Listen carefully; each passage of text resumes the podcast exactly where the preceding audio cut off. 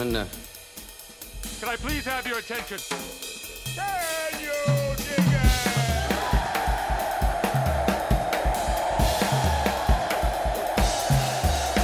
it? Greetings, dear listeners. This is Jonah Goldberg, host of the Remnant Podcast, brought to you by the Dispatch and Dispatch Media. Um, so I, I, I, I don't mean to be uncharitable um, or unkind in any way because he's one of he's one of my favorite wonks.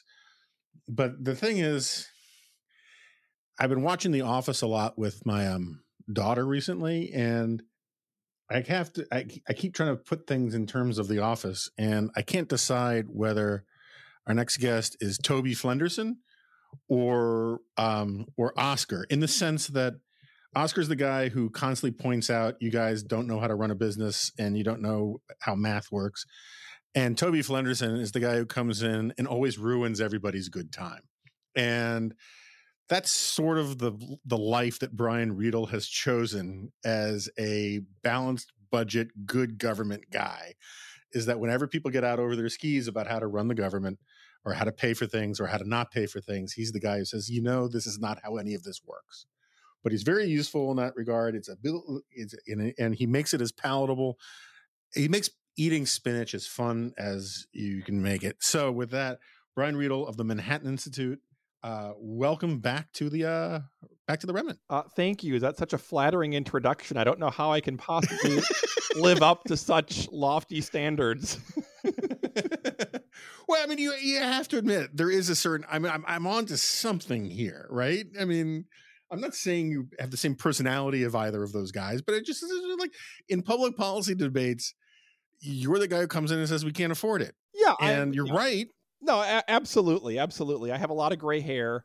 Um, I drink heavily, and yeah, I, I'm I'm the person who, when everyone's having their party, promising everybody all these free benefits, I'm I'm the, the one who comes in with the, cal- the the nerdy calculator, going, well, actually, we can't afford all of this. So, um, it is the life I've chosen, and I'm really bad at it because when I arrived in Washington in 2001 the budget was in surplus and Washington was spending 2 trillion a year and now we're spending 6 trillion dollars and we have a trillion dollar deficit. So uh, frankly I stink. Sometimes, you know, correlation is causation.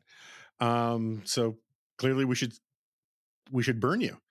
Um, well, what I what I always say, what we always tell the donors is it would have been worse otherwise. That's and right. that's non-falsifiable. So that's that's the that's the obverse of um, the old K Street maxim among lobbyists, which is you know the, the the rainmaker's credo is when it rains, dance, because if something good happens, you get to take credit for it, you know, um, and uh, and you do the reverse. It's like you know something bad, something worse didn't happen, so you get the credit. All right. So anyway, we are recording this on Tuesday. It probably won't come out for about a day or so and I have not been paying attention much to the breaking news of the last few hours. So I'm assuming fiscal rectitude did not overwhelm Washington all of a sudden.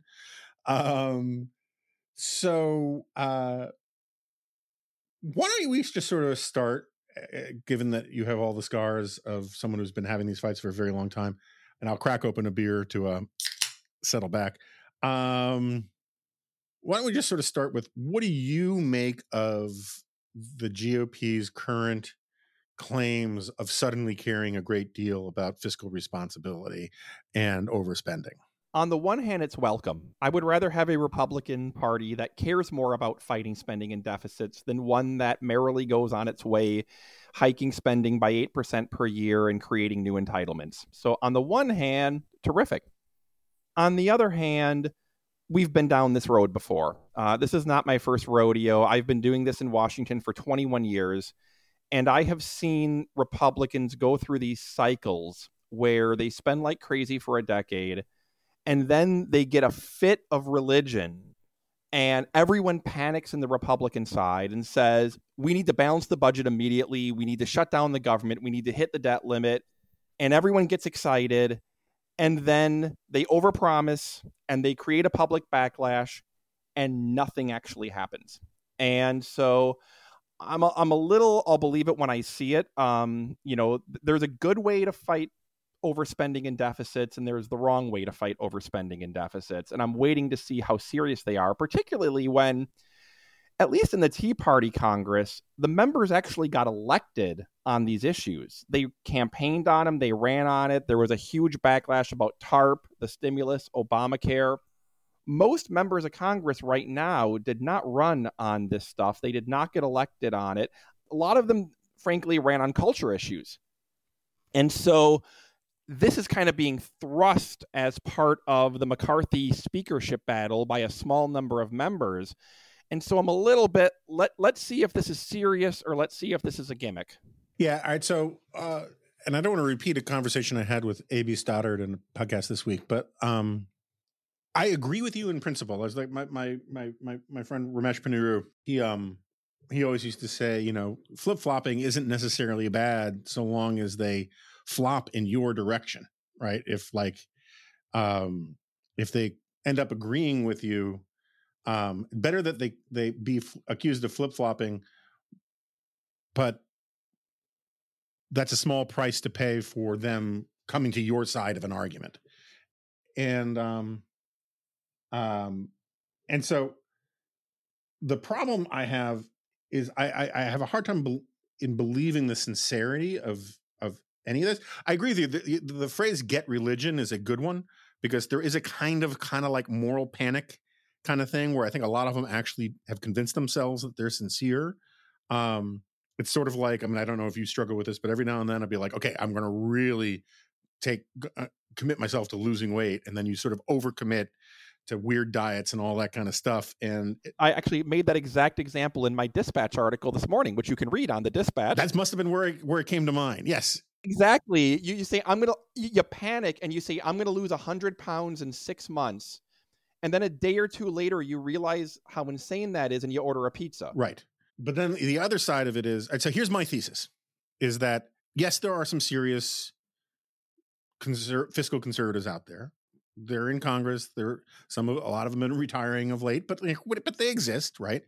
Um, I think Paul Ryan was sincere about all that stuff, and then, um, but then you have people who are really committed to the green-eyed shade stuff when it's seen as rebellious and disruptive and anti-establishment or anti-democrat in the case of like during the Obama years, and then um, the moment it becomes um, uncool, they just don't care about it, right? So Trump was an anti-establishment guy. He was a uh, this is sort of Mick Mulvaney's explanation of what happened to the House Freedom Caucus, and so all of a sudden, all these guys who had spent years, you know, play, you know, just harassing Boehner and Obama about too much spending, all of a sudden endorsed eight trillion dollars or nearly eight trillion dollars in more debt. Um, and the real test to me about where the the zeitgeist is going is you look at the attacks by the Club for Growth of all institutions on Mitch Daniels of all people. I mean, it is like saying we need to find we need to we need to restore true Catholicism in America, and that's why um, you know the the Knights of Columbus are attacking the Pope. I mean, it's just it's just weird. Yeah, I think if you look at the timing, the big three spending backlashes we have had in my adult life were in 1995 with the Gingrich Congress, 2011 against Obama, and right now. What do those three instances have in common? All three were in the first term of a new Democratic president. Um, it, it this it, which which feeds the perception that this is politics. This is we're, we're against we're looking for any club that we can beat a new democratic president with and one of the easiest clubs to pick up and beat them with is is spending and deficits but then what ends up happening is they overreach they demand that a democratic president sign into law spending cuts that they had never demanded a Republican president do. You didn't see any push on spending in the Bush administration, in the Trump administration, even in the earlier Bush administration they because they had different priorities. They wanted to cut taxes and hike defense. So all of a sudden, you you you demand that the Democrats sign spending cuts that you guys wouldn't even do yourselves when you controlled the government, and it looks again like okay. Is this a legitimate interest in making the difficult decisions to get long term spending and deficits down? Or are we just looking for the closest bat that we can pick up and beat a Democratic president with. And it's it's when Democrats say Republicans only care about spending and deficits when Democrats are president, I, I don't I don't have a defense of Republicans against that. And that makes me kind of question a little bit the sincerity here because, you know, w- eh, under President Trump, you had a full Republican trifecta in 2017 and 2018, and they went on a historic spending spree. We'll get to your dispatch piece in a minute, but um, or maybe a little bit longer than a minute. Um, why don't you just sort of walk us through like I, I think you'd agree with me. Normally, when people talk about how this could be a real disaster, this could be a real crisis.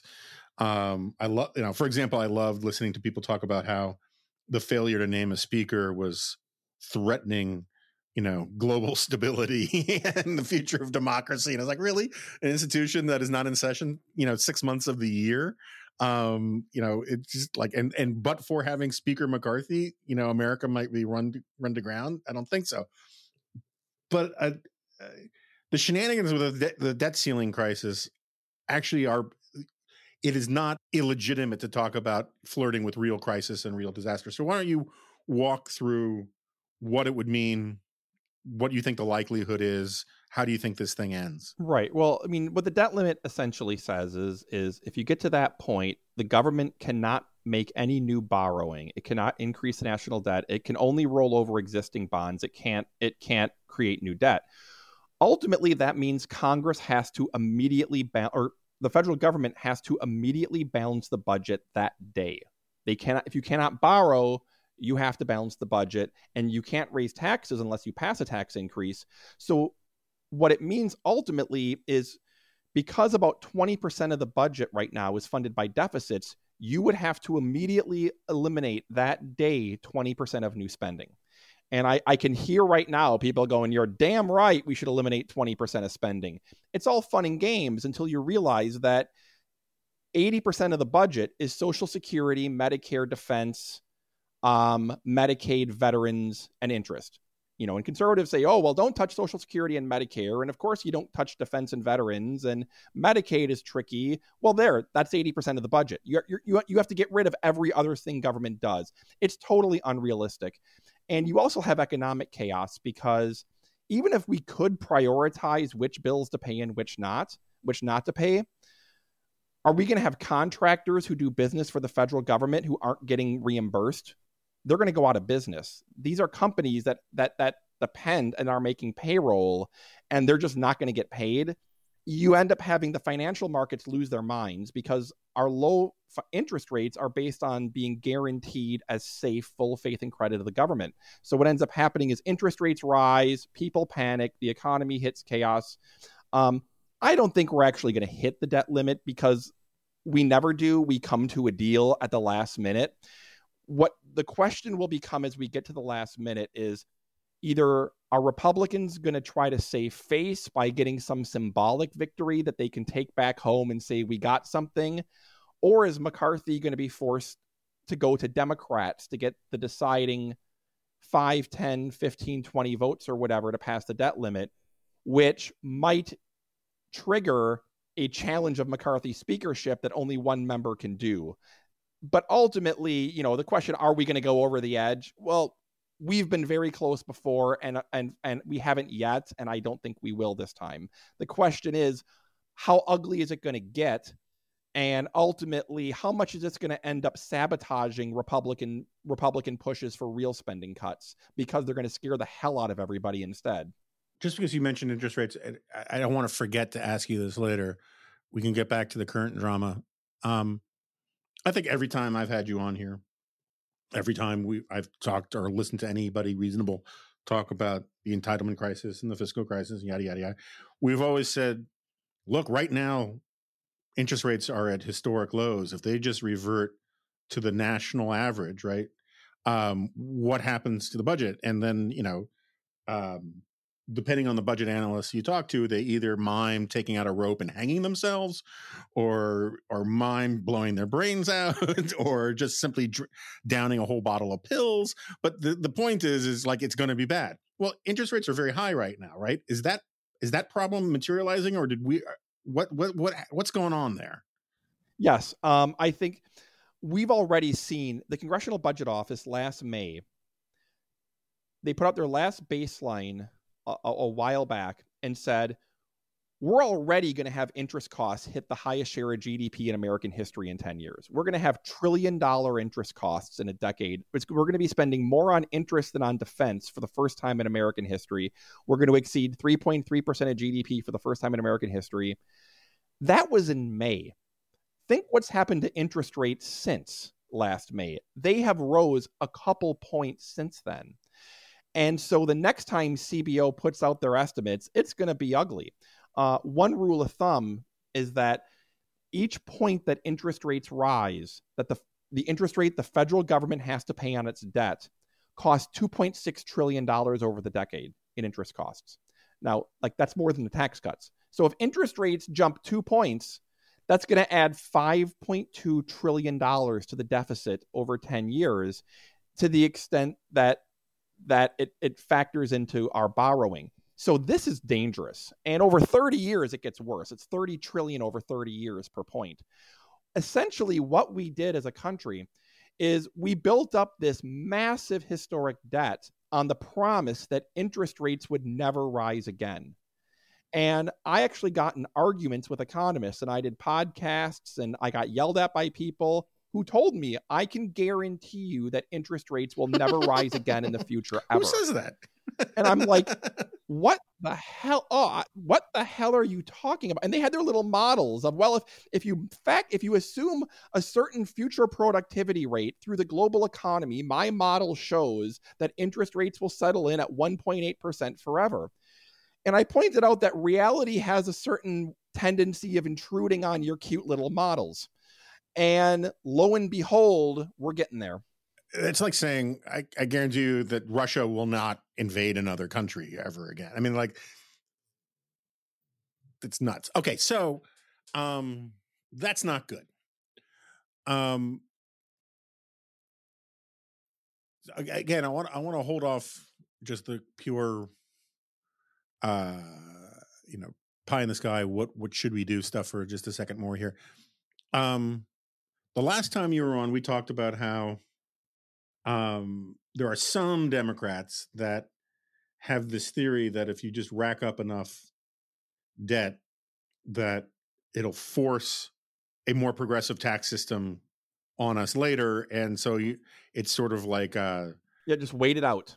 Yeah, wait it out until the for the the forcing mechanism forces us to have what they imagine European levels of taxation are. Of course, or Scandinavian levels of taxation. Of course, if you actually do the numbers, you know, we're, we're kind of in the meaty part of the bell curve on OECD countries, right? At least last time I checked when it comes to total taxation. But regardless, um, are you running into any Democrats that are more interested in figuring out how to to fix this problem on the spending end, or is it just simply waiting for the taxes to kick in? Not really. Um, I mean, there is a group um, there's a 30 for 30 group of House Democrats and House Republicans that have gotten together and have started having discussions about bipartisan solutions. It's it's on the Republican side. The head is Jodey Arrington, who just got elected chairman of the House Budget Committee.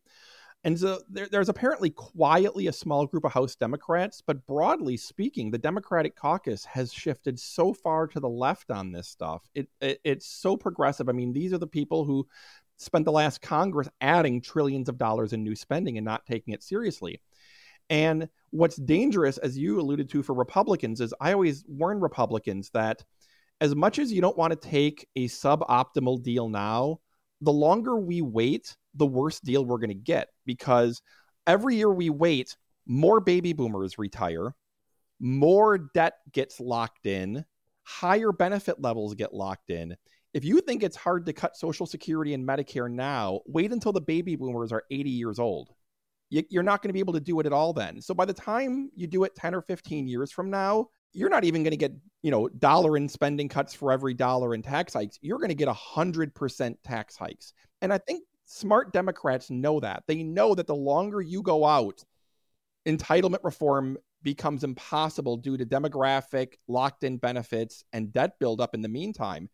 And ultimately, what happens is you just end up with where I think we end up, which is a payroll tax about eight points higher and a 10 or 15% VAT, value added tax. That's how Europe funds their systems. They don't just tax the rich, they sock the middle class with value added taxes and payroll taxes. And I've, I've run the numbers on this and they're ugly. And you're going to need, people are going to be shocked by how big of a middle class tax hike they're going to face.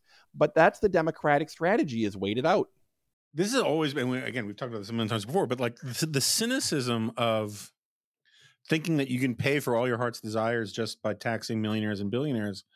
Um, no country in the world has managed to do that. And lots of countries that have had really aggressive wealth taxes had said, holy crap, this is not working out the way we thought. And they kind of pulled back on it. Um, there's simply no way to pay for anything like, for, well, first of all, paying off our debt, but second of all, like anything like what people imagine a European style welfare state simply with the money from rich people. No, yeah. If, if I ran the numbers, I mean, if you take every Bernie Sanders tax hike and put them together, you won't even pay for current spending, much less a single thing he's proposed.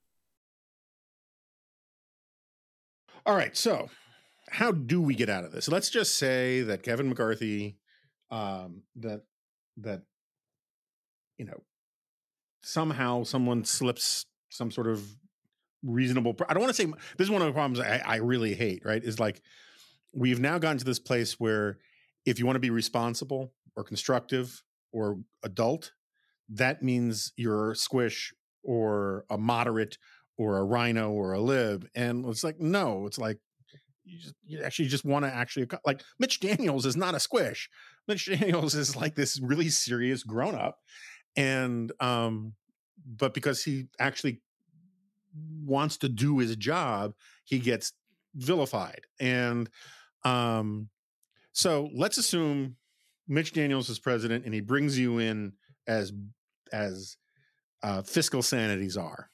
What do you do? The first thing is if Mitch Daniels has gotten elected, that means that it's a good sign. That's a good sign. I mean, the, the biggest barrier we have right now to a to a deal is frankly the public is that the public is convinced that the Democrat, the left thinks eh, all you got to do is tax the rich, cut defense, and nationalize healthcare, and the right thinks all you got to do is cut waste, welfare, foreign aid in Ukraine. And so, before you do anything, you basically have to disabuse people of the notion that anything else is going that that that that, that stuff's going to work. It's not. It's a round. Even if you uh, do it all, it's a rounding error. Um, I do think I mean, I guess politically, what I would warn Republicans is the worst thing to do right now is to just put out a Social Security and Medicare bill like Paul Ryan did, because all you're going to do is get shot at and poison the well. What I tell Republicans and Democrats do is go out there and define the problem and talk about the fact that Social Security and Medicare face a shortfall of $116 trillion over the next 30 years. The rest of the budget is balanced over the next 30 years. Social Security and Medicare are $116 trillion in the hole. You have people have to understand that. And if you just put out a social security bill that's partisan, you'll get shot down. They'll be they'll run TV ads of you pushing grandma over an edge. You actually have to sit down with Democrats and you have to put everything on the table, including taxes. Um, I did a, a blueprint a couple years ago that I'm going to update on how to stabilize a 30 year national debt. And I couldn't even do it on spending cuts alone. I, I couldn't. Like, I, you have to start getting into, like, with all due respect, Heritage Foundation Fantasyland stuff, where, like, well, you know, you, oh, you get rid of food stamps here. No, like, if you're trying to do something remotely plausible, you have to do Social Security and Medicare reform responsible caps on other spending, you know, not getting rid of half the government, and you're probably going to have to raise taxes one or two percent of GDP because you can't get there from here.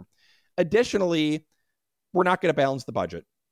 It's too hard. The amount of cuts you have to take is impossible, and frankly, we don't need to balance the budget.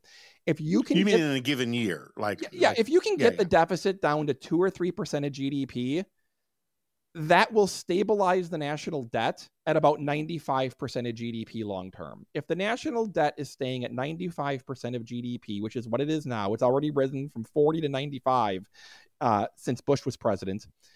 If you're stabilizing the debt around 95% of GDP, you don't have to be balancing the budget. You can be running deficits of 2 to 3% of GDP.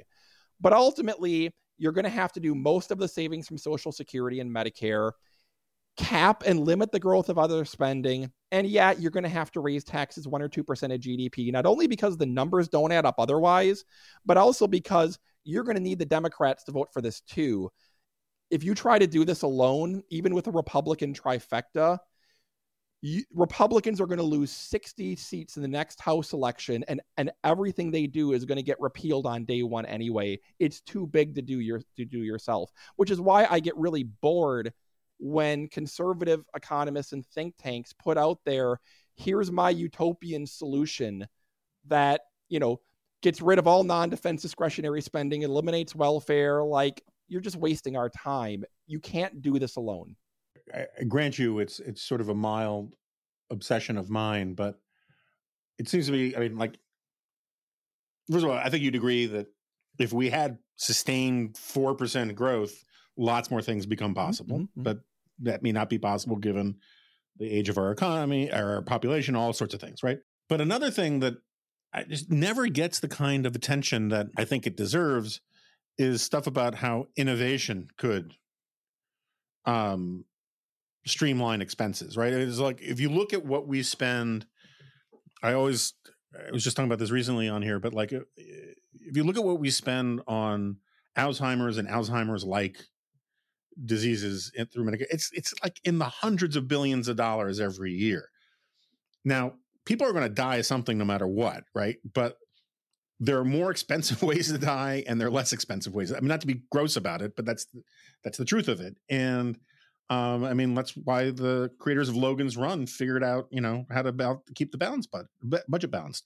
But um, what if we you know are there things that like are there moonshot things that on the sort of tech or innovation side that you can think of like that that obviously you got to do the grown up stuff that you're talking about i'm not trying to propose some utopian hey instead of you know uh, cutting social security let's cure you know alzheimer's that's not my point my point is are there things that actually just take remarkably little seed money for a long term project that like would um reduce the cost of things? Um, I, I don't know what they would be. I just and you don't have to have a great answer to it either. I, I, mean, I don't just... have a great answer. I can say healthcare is really complicated in this area because David Schweikert, who's been the Republican head of the Joint Economic Committee, works on this stuff obsessively, and he's you know looking a lot of innovative ideas. If you cure this disease, but it, it's hard because um, even if you cure the disease, again, you're going to die of something else. And so it depends on what, you know, if, if you cure one disease, but you end up getting a different kind of cancer instead three years later, you've just, to be bloodless about it, you've cost us three more years of Social Security benefits in the meantime. And now you have just as expensive of a way to die. Which is not saying we shouldn't do this stuff. Obviously, we want to we want to save people's lives.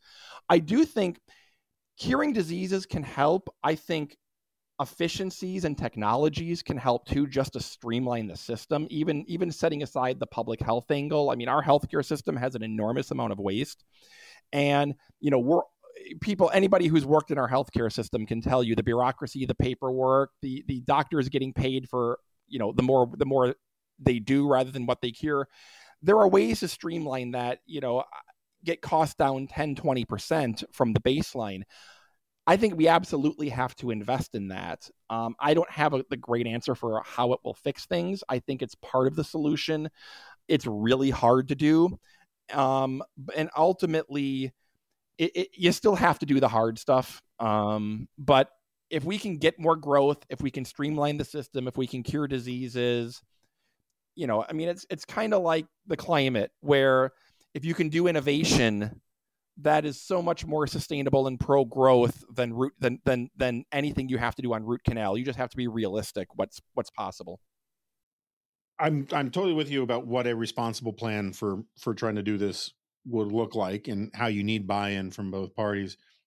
I also think that I'm not going too far out on a limb when I say that's not likely anytime soon. Absolutely. um, so I mean, I don't mean to be like a killjoy, but I, No, I think right. that's right. So, with that in mind, like, how? What do you think? I mean, let's assume you're right, and I think you are right that we get too, we flirt too much. We play the game of chicken gets a little too close to a collision with the debt ceiling, but we don't actually default, and we get past that. What does the next two to five years, you know, sort of look like? Does the problem only get worse? Um, is there anything that you can pin your hopes on? I think over the next two to five years, um, interest rates continue to rise, which means the baseline deficits get worse. Uh, Congress is going to deal with the tax cut extenders, which is going to, I mean, I like tax cuts. Um, I think the corporate reforms were really important, but the extension is going to add $3 trillion over 10 years. Okay, explain that a little bit to the people. sure, a I'm sorry. The, the Trump tax cuts are set to, uh, on the individual side, most of the Trump tax cuts are set to expire on New Year's Day 2026, which means all, you know, rates go back up, the child credit falls.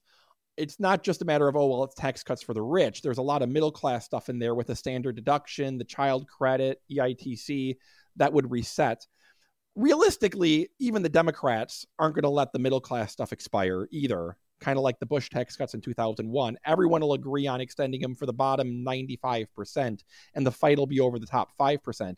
But that's $3 trillion. So I think what happens over the next couple of years is more ba- the, the rest of the baby boomers retire, interest rates rise, the tax cuts happen, and then you get into really what I think is ultimately going to be the only forcing mechanism here, which is financial markets. I mean, I, I've been trying to, I've been doing national tours, op eds, TV, op, you know, to get people motivated on this. It doesn't work. People don't care uh, unless it affects them. But if the financial markets at a certain point panic and say these trends are impossible, we're not going to keep lending you $3 trillion a year, which is where we're headed in a decade from now during peace and prosperity. If you think we're going to lend you that at 2% interest rates, you guys are drunk. You're going to have to get your money somewhere else. That's what forces that. That's the forcing mechanism for Congress. It's not even the Social Security Trust Fund. That's a dozen years off. And in the meantime, Social Security is still running big deficits that are going to get worse. Really, I think how this ends is is we just keep kicking the can down the road until the financial markets cut us off. In a perverse way, the sooner that happens, the better. It's you know rather than letting it spiral even worse and making the the the, the medicine even worse. I saw somewhere on Twitter by someone who seemed to be a normal person. On Twitter, Yeah, I mean, I, I get said seemed to be a normal person saying that if if we had merely cut entitlements and maybe plus defense, I can't remember, by four percent in the year two thousand, we would have a balanced budget now, or something to that effect. Is is that right, or are they just pulling that out of the air? I mean, in, entitlement spending since the year 2000 has gone from, I mean, just just Social Security and healthcare entitlements have gone from seven percent of GDP to 11 percent of GDP, which is huge. Four percent, I mean, four percent of GDP hike just from Social Security and healthcare. I can't imagine a four percent cut that year if you then revert to the old growth rates, negating a seven seven to 11 percent of GDP hike. Um, I'd have to see the tweet. I don't want to just you know, but but that, it, it it takes it takes a lot more than that. I think. Yeah, because it's it's it sounded like this. It was this thing that everybody knew, and I was like, I feel like I would have heard that before. Um, so I figured I'd check with you. Um, so let's let's do some uh, contemporary controversies thing here. Um, I assume you saw the exchange between Congressman Donalds and and Joy Reid. Oh my gosh! I, t- last I, tweet- week- I tweeted on it right before I put my a gun to my own head. um, maybe we can play some of the audio for it. Do you know that Social Security is going to be insolvent in 2035? It is not going to be. That is Yes, not true. will. That is That actually not true. No, it's say. actually not now, true. Joy, It's I'm a actually not true. Professional. It's actually not- it- just but it's actually not work in the true. financial community. I am That's actually you, not true. Social That's actually not Security will go insolvent. That's actually not true. Those are the facts. That's not Should true. we not That is not for true. that? Yeah, I wrote about it last week. Um, the like so Donalds said matter of factly that the that Social Security will be insolvent in 2035. Um, that is in fact what the trustees of the Social Security Administration or whatever that thing is called, commission. And CBO says even earlier. Yeah. So like, and like the people who sign the trustees report for Social Security include the Treasury Secretary of the Biden administration and the HHS Secretary of the Biden administration. So these are not exactly sort of, you know, it's not Steve, it's not Steve Forbes, you know, saying this. And um and she just kept saying that's not true, that's not true. What is the most charitable defense of that claim? I mean, is is it just is it just the trillion dollar coin thing lurking or monetary modern monetary theory lurking in the I mean, background? Social Security has so much misinformation out there with the trust fund. You know, pe- people. I, I I was tweeting about this last week. There's so much misinformation on Social Security that the trust it can't go into deficits. The trust fund pays all benefits, uh, and therefore we don't need to do anything. It's it's not an entitlement. You're just getting back what you paid in if you just raise the wage cap, this is my, my the one that drives me crazy the most. If you just get rid of the cap on what wages uh, go, that'll pay for all of Social Security. It's not even close. I think the charitable argument for what Reid said is when people hear insolvent, they think eliminated, and some people say, well, Social Security. If it goes insolvent, from an accounting standpoint, that means it can't pay full benefits. And in Social Security's case, it means benefits will be cut 20% across the board in 2035. And that cut will grow over time to 25, 30, 35%. But when some people hear insolvent, they think it means the program will cease to exist. Now, Joy Reid should know better. She's wrong because even the trustees use the word insolvent. And even the GAO report summarizing the trustees report in the executive summary says, quotes the trustees saying it will be insolvent. And so the most charitable case I can make is they hear insolvent and think eliminated, but that's not what it means. It's sort of like it's sort of it's a little analogous to bankruptcy. Like when a company goes bankrupt, it doesn't necessarily mean it goes completely out of business and creditors don't get anything. It just means that like there's a kind of triage for creditors and they might only get 50 cents on the dollar, but like money still goes out, right? Um, and you can get out of bankruptcy and lots of companies have done that. Lots of, you know, former or at least one former president has too. But the fact that Joy Reid kept repeating herself made it more persuasive. When she just kept saying that's not true, you know, that the 20th time she said it, she convinced me. I think in Latin that's called argumentum ad repito. uh, all right, so and then there's this all right. So, and again, I talked about this with AB. I wrote about this. It it really bothers me. Um, it kind of gets to your point earlier about over promising stuff. There was the after the House, one of the first things they did was they voted to rescind uh, the eighty-seven billion dollars for new IRS agents, which is complicated. Um, and it was amazing how many people, how many Republicans said they did it. We defunded the IRS agents, or we we got that stuff, and they did nothing of the sort. Right? I mean, it was like that legislation. That bill now goes to the Senate, where it'll die. Even if it had survived in the Senate, Biden will veto it. There's they didn't do anything, but they let people believe that they were doing things. Um, and I think that's that sort of attitude of lying to people about what you're actually doing on these performative things is one of the reasons why we're in the mess we're in. But on the actual merits, where do you come down on this thing for the IRS? Yeah, and I, I, saw what you're referring to. There was a tweet by a congressman who, who said, "We did it. We defunded the IRS." And I saw people posting in the replies, um, "Schoolhouse Rock." I'm just a bill. Uh, you know, I'm probably going to get shot for this, but I don't have a problem giving the IRS more money. Uh, uh, again, take away my X Heritage Foundation card, and that's because, um, a the IRS not all of it's going to agents. I mean the the IRS is still every year you, people mail their IRS 1040 to the to the building and they manually copy it by hand into their computer systems. They don't scan it. They have people manually typing up your your 1040 into a computer like, system. Like data entry? Yes. Data entry people man they, manually type it up for millions of returns. This is absurd. They need resources to modernize so that they're not manually typing up your 1040. You can't get anyone on the phone when you call the IRS. They they need to modernize, they need customer service.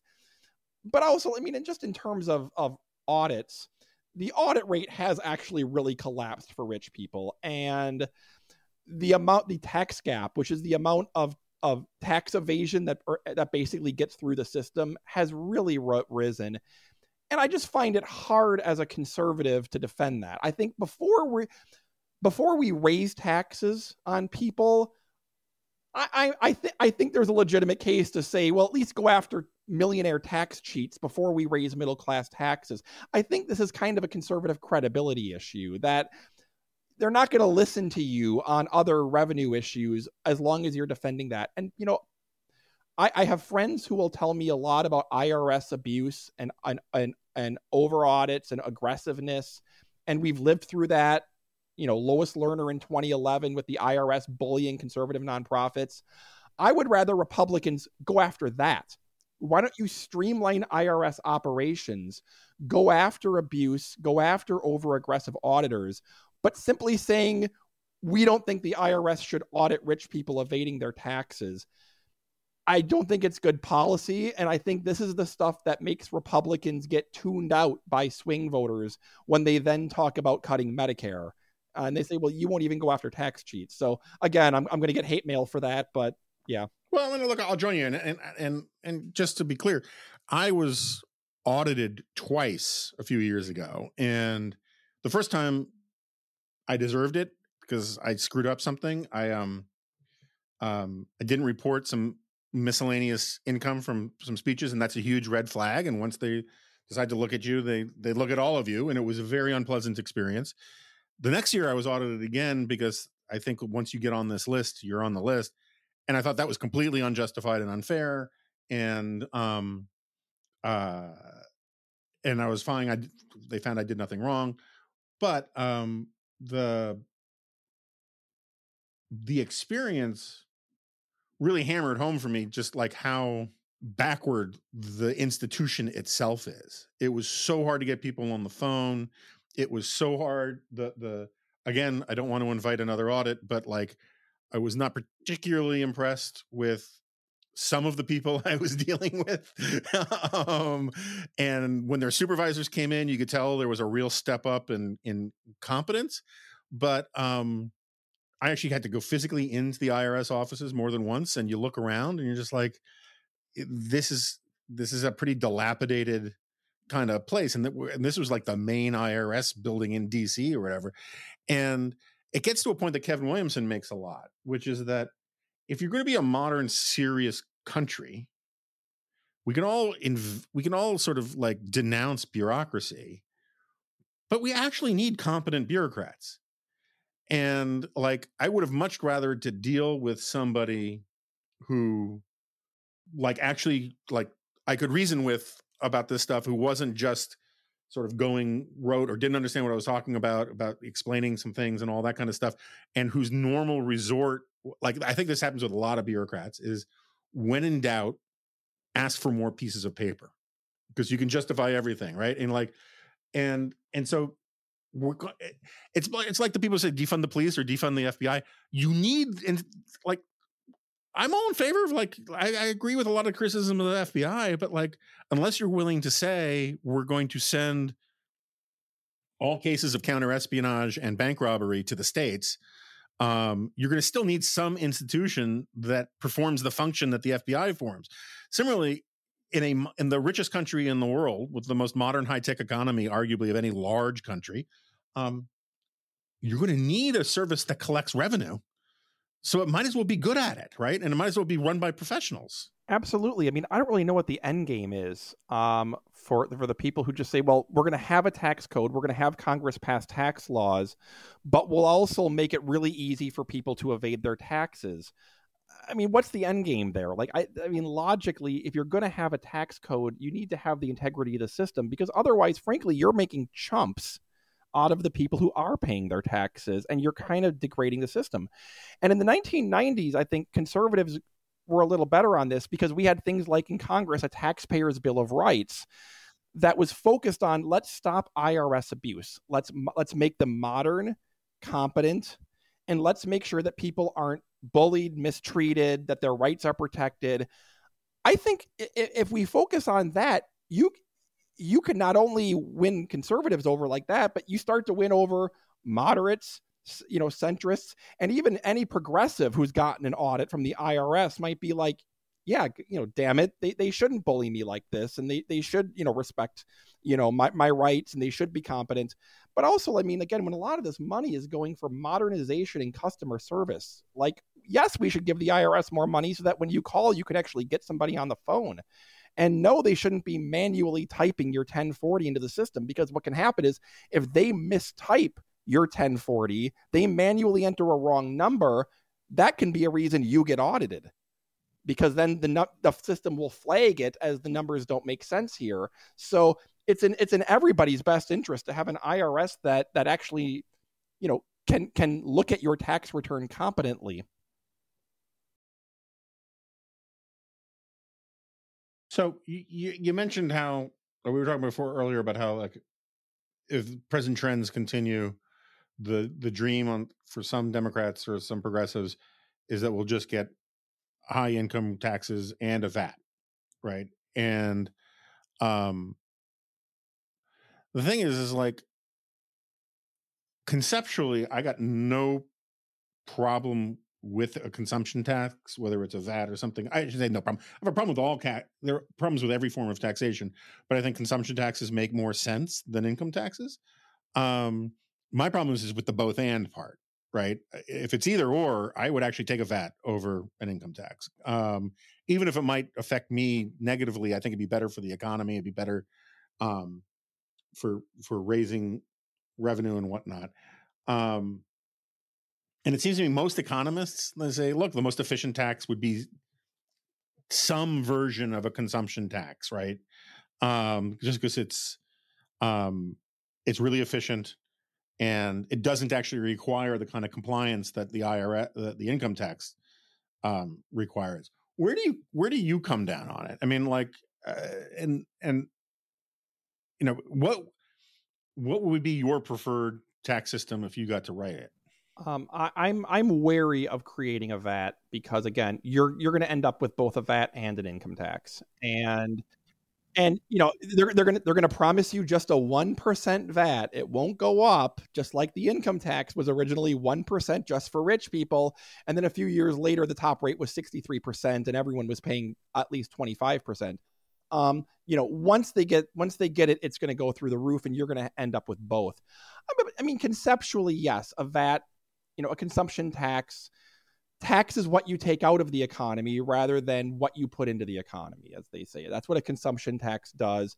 Um, but at the same time, this kind of moves into the fair tax debate, which I think is, is a bad proposal. Um, the national, you know, that the replace to, to do it just a national thirty percent sales tax rather than the income tax, I think creates all sorts of complications that I I'm not sure you want to get into.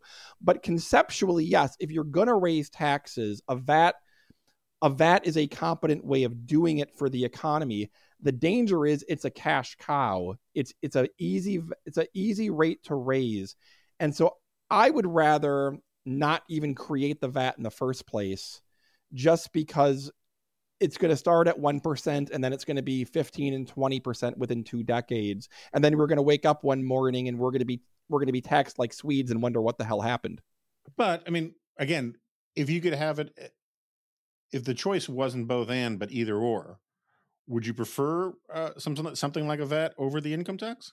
A VAT, not which is different from a national sales tax. Um, if you did it as a VAT, that's probably a more fair and enforceable system. The again, the one of the transition issues, though, if you switch to consumption taxes now, you have people you have distributional effects like senior citizens who paid taxes on all the income when they earned it no longer earning income and now they're paying taxes on on on their consumption. But just i mean as an economist yeah i mean consumption taxes like a vat are are absolutely more pro growth than than income taxes because you you're, you're shielding it's, VATs are very enforceable. It is very hard to defraud a VAT, and you're shielding savings and investment that are too low and that we need the economy to grow. Why don't we? I mean, for the sake of listeners, and you'll probably do a better job than I am, actually explain what uh, how a, what a VAT is and how it's different than a national sales tax. a value added tax isn't just a national a, a, a, sales tax is just you go to the store and they lo- they add 30% to your purchase sales taxes are very you want an underground economy have a 30% sales tax. People will evade that businesses will evade that. Actually businesses will merge. Rather than buy from other businesses they'll just all consolidate into one business so that they can transfer inputs back and forth without paying the tax. The underground economy gets huge even with a national sales tax, you still have to file with the IRS because you're probably going to get a prebate at the end of the year, and you have to file for the prebate of how many dependents you have and and and how rich you are. A VAT works differently. A VAT is when, from the beginning of production, as the production goes up the chain to different companies, they layer on the tax along the way to each other, so that by the time it gets to you, it's already embedded in the price and it's already been paid by the companies. That's a lot harder to evade. It's also less noticeable um, because, again, the tax has been paid throughout the process and passed on to you at the end rather than just we're going to add on 30% at the last second, which everyone is just going to evade. And it's going to, and you're going to have you, and I'll also, I mean, you just do a 30%. You want to put a 30% sales tax on buying a house, on on your cancer treatments, on your college tuition. No, you want to they're going to want to exempt all of that, which then creates loopholes and definition issues and then you have to raise the tax to 40% on everything else. But the VAT is is, is every country that has done a sales tax a national sales tax has transitioned it to a VAT because the sales tax is so easy to evade. Yeah, so on this on this point about I mean it's a very good one, right? Um with old people who spent their lives paying taxes and now you switch the tax code on it. It seems to me, I mean, it's been a while since I paid a lot, wrote or thought a lot about this stuff because there was a time, I'm sure you remember it well, where it really did seem like we might come up with a new tax code in this country. Uh, and one of the points that I always thought was valid was that whatever system you come up with, it has to be the kind of thing where you give Americans a choice for a little while of choosing which system they want to be under because because of these distributional inequities and, and whatnot, right? And and that's how you could ultimately end up replacing the existing system with something else is you let people figure out which one is better for them for a while. It seems to me like that conver- well, first of all it, do you think that's right? And second of all does it really friggin' matter? Because it doesn't seem like we're ever going to get rid of of the of the basic outlines of the system that we have now I, I, think if you do that, you have to actually make both both tax systems more painful in the meantime because everyone's going to choose whichever one they comes out better for them, and so you actually have to kind of raise that rate in in assumption that because you know you know people are going to choose that one, you're and so you kind of have to make it a little more painful. I think we're never the distributional issues are just too tough. If you switch to a new tax code, you are going to create massive winners and losers and that's you know one of the things again like with the national sales tax or a vat is you create massive winners and losers. And in fact a lot of the losers become lower income individuals that i mean we can't even get rid of a tax deduction without people freaking out. A tax deduction that's you know 10% of the people get I just think it's probably just going to be too hard, having gone through tax reform debates, to ever really transition to a new tax code. I think the best we can do is gradual tweaks to the income tax. Like, for instance, um, the 2017 tax cuts really hiked up the standard deduction, and now only about 10% of people itemize. And a decade from now, only about 5 or 6% of people are going to itemize. And you can gradually, over time, essentially get rid of itemization and get rid of a lot of tax deductions, some of which are are good, but some of which are wasteful. Just kind of doing it gradually over time with people grandfathering into a new system. I think that's probably more realistic than tearing it out root and branch. But I mean, I go back to the 90s when the 104th Congress was talking about this. Um, the first House campaign I worked on in 1998 was for Mark Green of Wisconsin, and our number one promise was to sunset the the IRS tax code. Uh, so this this is a perennial that goes back to the 90s, but as soon as you dive into it, the winners and losers make it too hard. Um, so I mean, we're, we're running up on time here, but one of my biggest peeves, and it's a fairly bipartisan one when it comes to all this tax stuff, is Congress loves to say they're doing something to incentivize stuff that they like, right? Um, we want corporations to be more competitive on this. We want corporations to be more, humane on that. And then they get all pissy when it turns out the corporations don't pay their quote unquote fair share. Now, it, this really is sort of it goes there are layers and layers to this of, of my annoyance is because it also it anthropomorphizes, anthropomorphizes corporations um, and makes it sound like there's you know, John Q Corporation is this fat creature that isn't paying its fair share when that's just it, corporations are legal persons, not real persons. But um, those quote unquote horrible loopholes were progressive darlings or or conservative darlings, as it happens on both sides. Um, so what are what are some of the quote unquote you know outrageous corporate loopholes that you think are most defensible or most indefensible?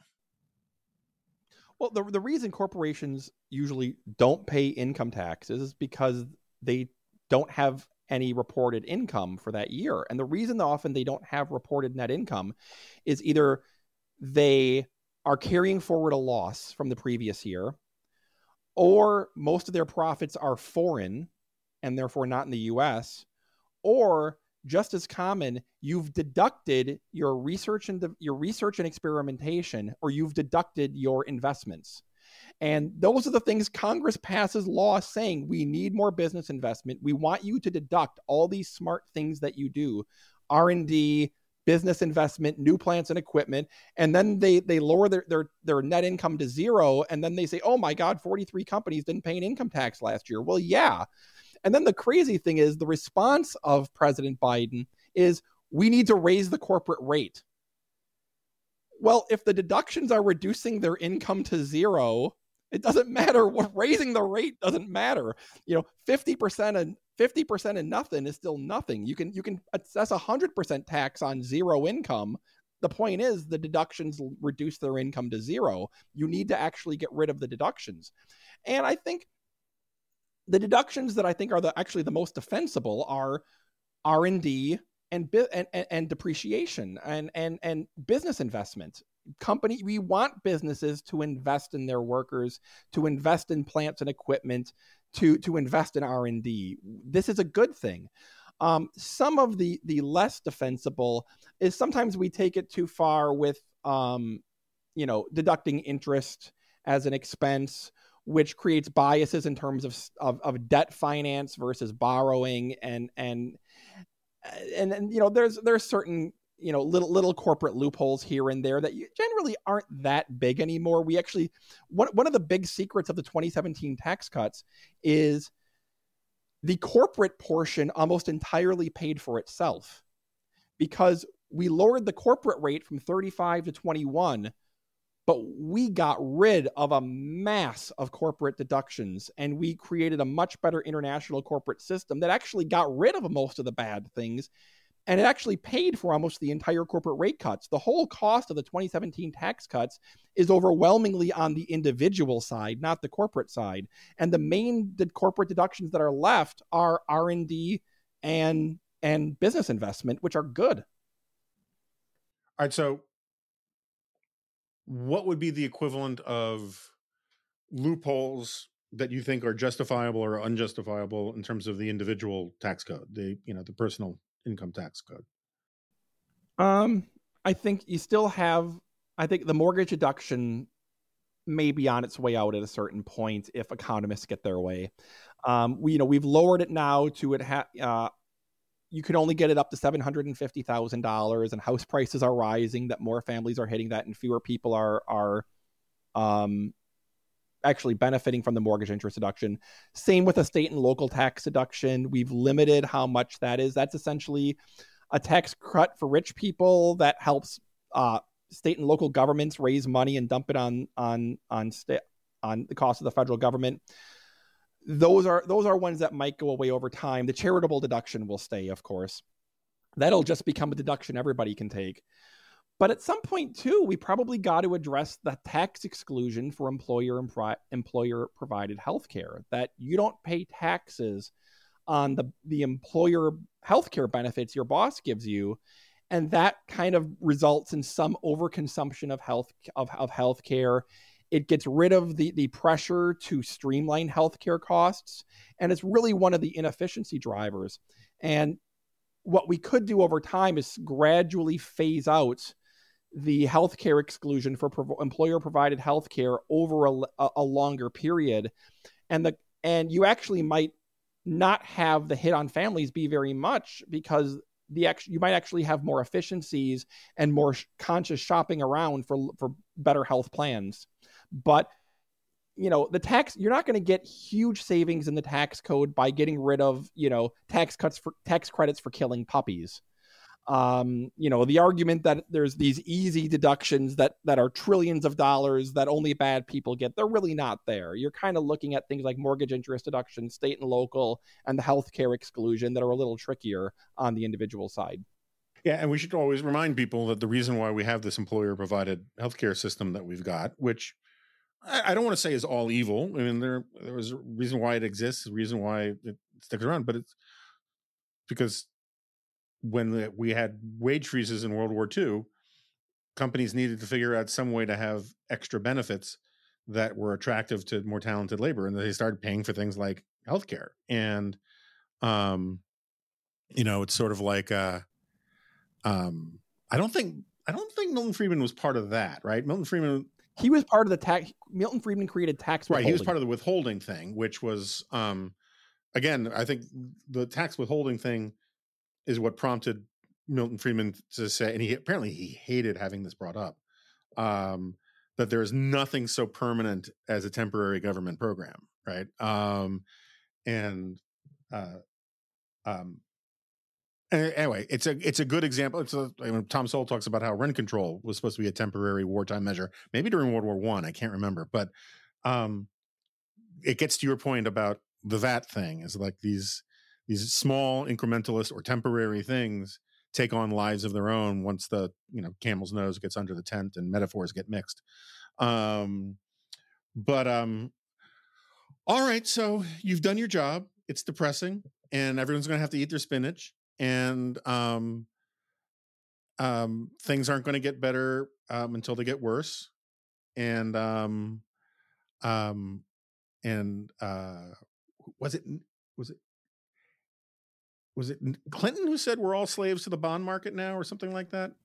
Yes, that was that was during the 90s. He said that um, I think there was someone in the Clinton White House or Carville also said um, when I die, I want to come back as the bond market because I can haunt everybody that way. I'll be the scariest thing alive. So all praise and honor to the bond market, our, our true overlords. And uh and Brian Riedl, thanks so much for coming on. Thank you so much. Okay, so Brian Riedl has left the studio, and um, um, you know, I like him so much personally that it, I, I feel comfortable saying it's always good to talk to him. I'm not sure it's always good to talk to him about the stuff that he's he's dedicated his life to, um, and uh, but I'm glad that we have him around. So that's all I've got. I'm not going to do a whole big house cleaning thing right now. I will be doing the uh, solo remnant later in the week, but I got to get to the airport. And um, I want to thank you for listening. I want to thank uh, uh, Brian Riedl for uh, moving his schedule around to do this. And um, I'll see you guys next time. No, you won't. This is a podcast.